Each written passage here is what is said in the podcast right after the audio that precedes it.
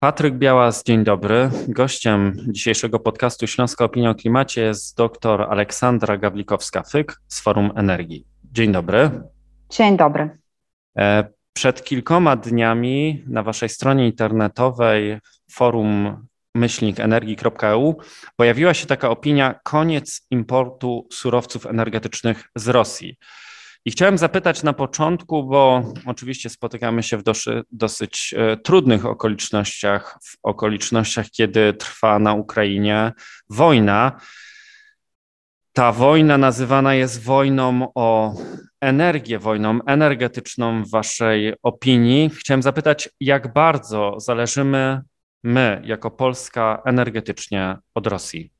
Rzeczywiście rozmawiamy w trudnym momencie dla, y, także dla polityki energetycznej, natomiast zdecydowanie jest to wojna y, wywołana przez y, dyktatora, który nie mógł się pogodzić z odrodzeniem się wolnej Ukrainy. My widzimy, że w tej grze także pewne znaczenie mają surowce energetyczne.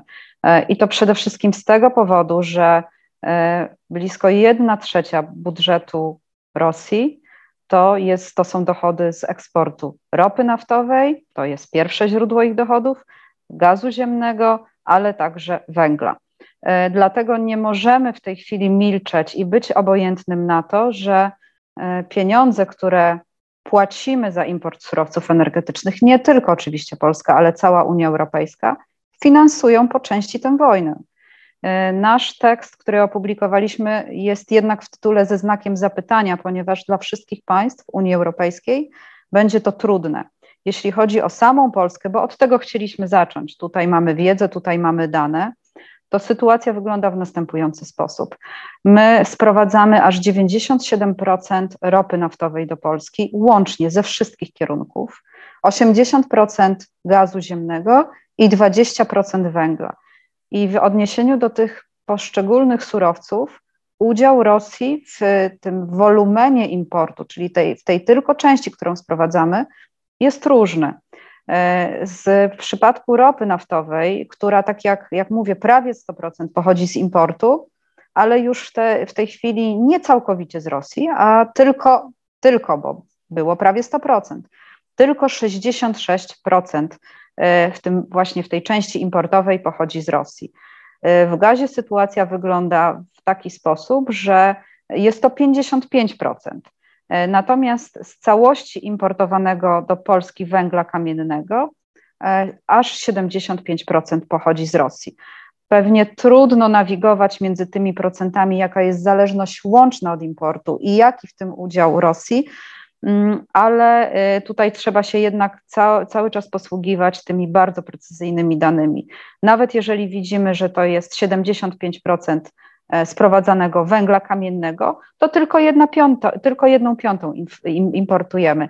E, więc także po to przygotowaliśmy tę opinię, żeby był dostęp do podstawowych danych, żeby cały czas mieć tę skalę problemu w odniesieniu do różnych e, tych surowców w głowie i żeby można było sięgnąć po te dane.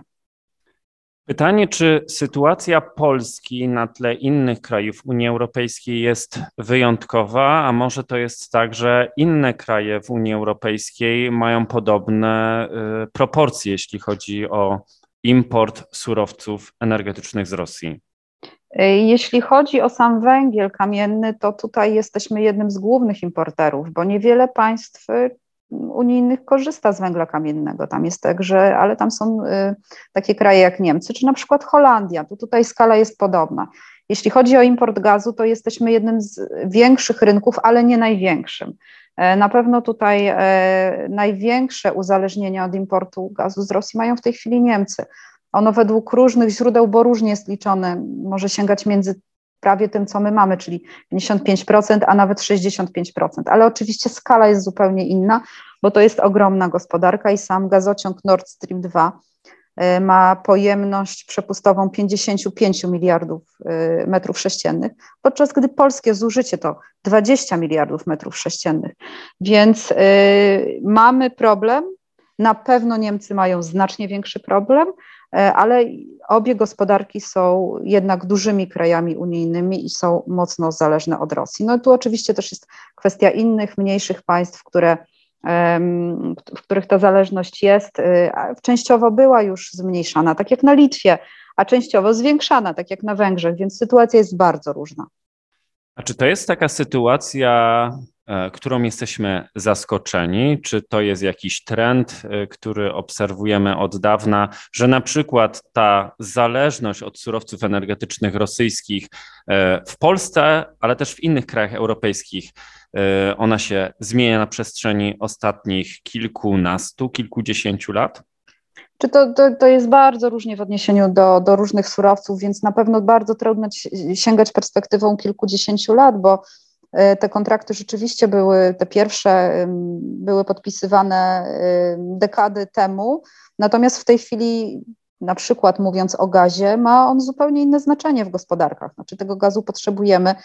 Mm, część państw y, do, do, dołączała ten gaz do bilansów energetycznych po to między innymi, żeby prowadzić transformację energetyczną. Nie spodziewano się, że e, w takiej perspektywie zależności handlowe mogą być tak wrażliwe. Czy nie chcę tutaj upraszczać i nie mówić, że nikt nie wiedział, nie miał pojęcia, nie było takich analiz. E, od tego mm, pierwszego kryzysu w 2014 roku, od aneksji Krymu, kiedy pojawił się pomysł Unii Energetycznej czy stres testów, e, ten temat był jakby obecny wszędzie.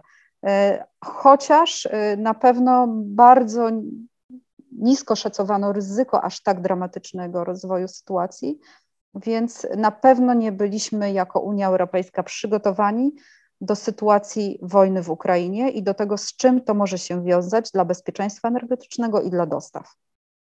No i teraz e, spotykamy się w obliczu wiszącego nad Europą właśnie kryzysu energetycznego. No i pojawiają się komentarze polityków e, różnych krajów europejskich o redefinicji polityki klimatyczno-energetycznej wpierw danego państwa, ale również e, samej Unii Europejskiej. I jakie rozwiązania krótko, ale również długoterminowo proponujecie, tak aby skutki tego kryzysu energetycznego dla polskiej gospodarki i społeczeństwa były jak najmniej dotkliwe? W pierwszej kolejności na pewno musimy się przygotować na różne scenariusze, od takich, w których surowce energetyczne płyną, do takiego, w którym y, mamy po prostu przerwy, ograniczenia w różnym stopniu tych dostaw. E, I takie analizy na pewno są już robione i jest to niezbędne, żeby zapewnić opinię publiczną, że jesteśmy przygotowani w pewnych obszarach, bo komunikacja, transparentność e, jest w tej chwili kluczowe. Eliminowanie sytuacji, w których mogłoby dojść do paniki na rynkach surowcowych, naprawdę ma ogromne znaczenie. Wiemy, jak to natychmiast wpływa na notowania cen ropy naftowej, na notowania gazu ziemnego. Z drugiej strony wiemy, że musimy się przygotować do tego, że być może trzeba będzie ograniczyć tą konsumpcję. Na szczęście jesteśmy pod koniec sezonu grzewczego, ale przyszły sezon grzewczy to jest takie działanie w zasadzie krótkoterminowe. Na pewno będzie kluczowy, bo y, ten import akurat węgla można w Polsce ograniczyć. To nie jest proste, ale 60% y, importowanego węgla w ogóle, w tym właśnie oczywiście rosyjskiego, jest używane u nas przez gospodarstwa domowe. E, kolejne 15% przez e, ciepłownie znajdujące się we wschodniej Polsce. Trzeba zidentyfikować przede wszystkim te ciepłownie, zaproponować rozwiązania. Myślimy o takich rzeczach, które na pewno nie są spektakularne, ale mogą przynieść bardzo dużo, czyli oszczędzanie energii, oszczędzanie ciepła, zmniejszenie temperatury w sieciach ciepłowniczych, co dla ciepłowników jest nie do pomyślenia, no bo jakby komfort cieplny no, jest podstawową rzeczą, którą chcemy zapewnić y, obywatelom, ale w tej chwili y, trzeba to zredefiniować. Y, instalowanie pomp ciepła, które wiadomo działają lepiej w sytuacji, kiedy mają źródła fotowoltaiczne, ale taka duża, bezpośrednia pomoc to jest to, co możemy w tej chwili zrobić. Z gazem sytuacja wygląda hmm, o tyle mogłabym powiedzieć dobrze, że tutaj nie uwierzyliśmy, że y, zależność importowa od Rosji nie niesie ze sobą kosztów. I polityka dywersyfikacji jest bardzo stałą polityką w Polsce, bo budowa terminalu LNG, czy w tej chwili gazociągu Baltic Pipe przyniesie w tym roku y, rozwiązanie y, jakby kontraktu jamalskiego. On nie zostanie przedłużony, czyli z końcem tego roku przestaniemy importować gaz z Rosji na podstawie długoterminowego kontraktu. Trudniejsza sytuacja jest oczywiście w długim terminie, e, szczególnie w odniesieniu do rynku ropy. No tutaj, e, tak jak mówiłam, niemalże cały, e, całe zużycie krajowe jest zapewniane potrzebami dostaw z zewnątrz, ale tak jest też w wielu państwach unijnych. Europa nie ma, Unia Europejska nie ma zasobów ropy naftowej, takie, które mogłyby mieć jakiekolwiek znaczenie, więc tutaj zdecydowanie działania e, międzynarodowe. Wiemy, że zbiera się Międzynarodowa Agencja Energetyczna, która dysponuje 90-dniowymi y, zapasami ropy naftowej, bo my już mieliśmy szok naftowy w latach 70. i pewne rozwiązania są. By takie działania trzeba, trzeba wspierać, być przygotowanym na te scenariusze. I oczywiście jako Forum Energii mówimy też bardzo mocno o transformacji energetycznej. Im więcej źródeł odnawialnych w systemie, tym zużycie y, gazu i węgla będzie mniejsze. Nie, nie znaczy to, że my nie potrzebujemy jednostek takich, które będą wspierać ten system, bo tego się nie da zrobić z dnia na dzień, ale OZE buduje się szybko, relatywnie szybko e, i na pewno one po prostu zmniejszają zapotrzebowanie na e, paliwa kopalne. Musimy w Polsce wreszcie przedstawiać transformację energetyczną jako sposób na zapewnienie bezpieczeństwa wewnętrznego. E, energetycznego, bo to są źródła krajowe, źródła, za które nie musimy płacić zewnętrznym dostawcom w taki ciągły sposób, mają ogromne znaczenie w tej chwili.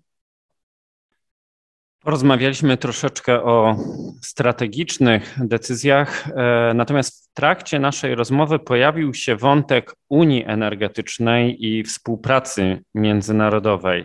E, w jaki sposób e, Unia Europejska e, powinna się włączyć albo jakich kompetencji powinna użyć albo jakie zbudować, żeby to bezpieczeństwo energetyczne i to uniezależnienie się od importu surowców energetycznych z Rosji było skuteczne, dało poczucie bezpieczeństwa społeczeństwu, ale też E, gospodarce europejskiej?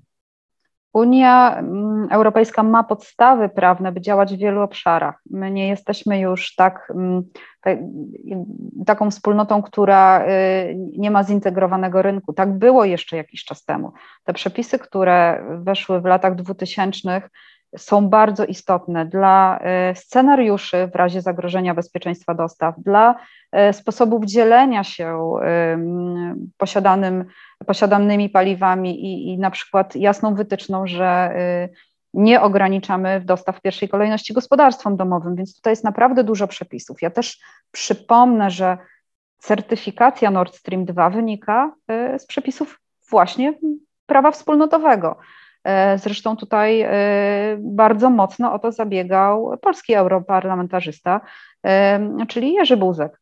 I to dzięki właśnie przepisom unijnym my w tej chwili, my, Niemcy, ale mówimy jako Unia Europejska, wstrzymaliśmy rozpoczęcie funkcjonowania tego gazociągu. Więc na pewno bardzo trzeba mocno wykorzystywać prawo unijne, bo one, ono w takich sytuacjach kryzysowych działa. Y, Unia Europejska jest w stanie przeprowadzić stres testy infrastruktury krytycznej, czyli sprawdzić, które y, elementy naszej infrastruktury są najbardziej zagrożone. Wiadomo, terminale LNG, ale nie tylko.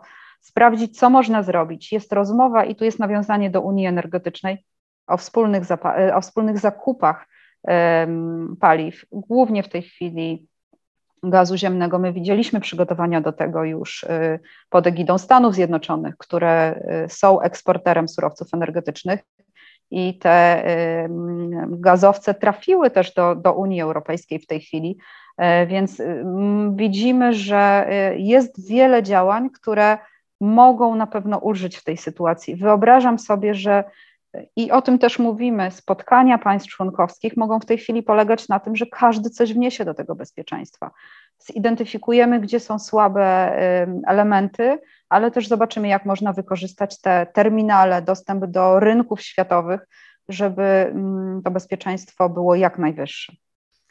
I na zakończenie w e, Waszym tekście pojawiają się takie skróty które mogą brzmieć nieco tajemniczo dla użytkowników, czy dla czytelników, czy dla naszych e, słuchaczy, e, a mianowicie chodzi o skrót ENTSO i pomysły, które w ostatnim czasie pojawiają się o tym, żeby właśnie e, zabezpieczyć Ukrainę i przełączyć Ukrainę na ten system. O co tak naprawdę chodzi i gdyby tutaj, e, gdybyś tutaj mogła wytłumaczyć naszym słuchaczom, o co w tym chodzi.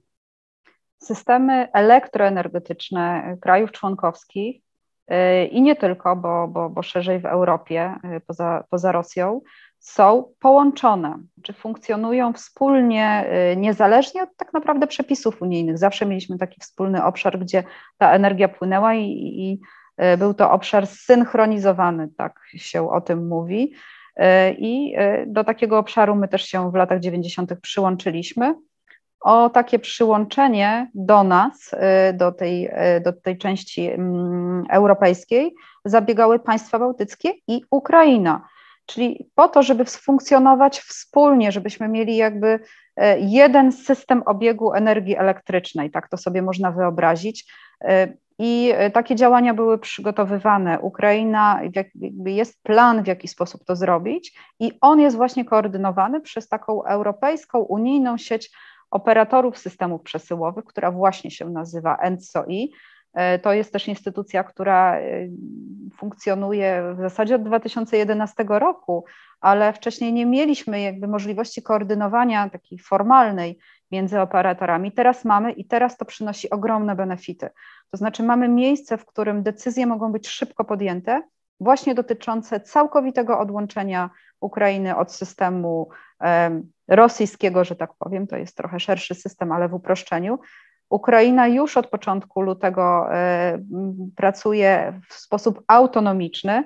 No i teraz, żeby mogła się przyłączyć, potrzebne są połączenia, które są, między innymi z Polską, z Rumunią, E, I e, wprowadzenie tego w sposób techniczny, no to jest trudne. No mówimy, my mówimy o sprawach mocno technicznych e, i o tym jednak, że one się dzieją nie w normalnym czasie pokoju, tylko w czasie wojny, wtedy kiedy trudno mi sobie wyobrazić nawet, jak funkcjonują operatorzy infrastruktury energetycznej w Ukrainie w tej chwili ale funkcjonują, działają bardzo sprawnie i widać, że Ukraina też jest bardzo sprawna w komunikowaniu tego, jak dołączyć się do, y, do Unii Europejskiej, do, do tej wolnej Europy.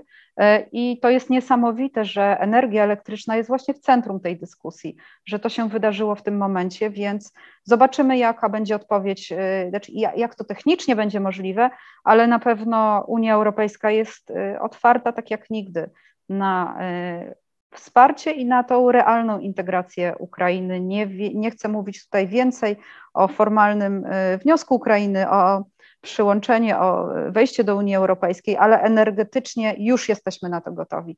Przypomnę tylko, y, że Ukraina nie sprowadza już rosyjskiego gazu, y, co również udało się dzięki współpracy państw unijnych. Bardzo dziękuję za tę dzisiejszą rozmowę w tym trudnym czasie, czasie wojny na Ukrainie. Rozmawiałem dzisiaj z panią doktor Aleksandrą Gablikowską-Fyk z Forum Energii na temat możliwego końca importu surowców energetycznych z Rosji, zarówno dla Polski, jak i dla Unii Europejskiej. Dziękuję za dzisiejszą rozmowę i zapraszam do kolejnych spotkań. Dziękuję bardzo.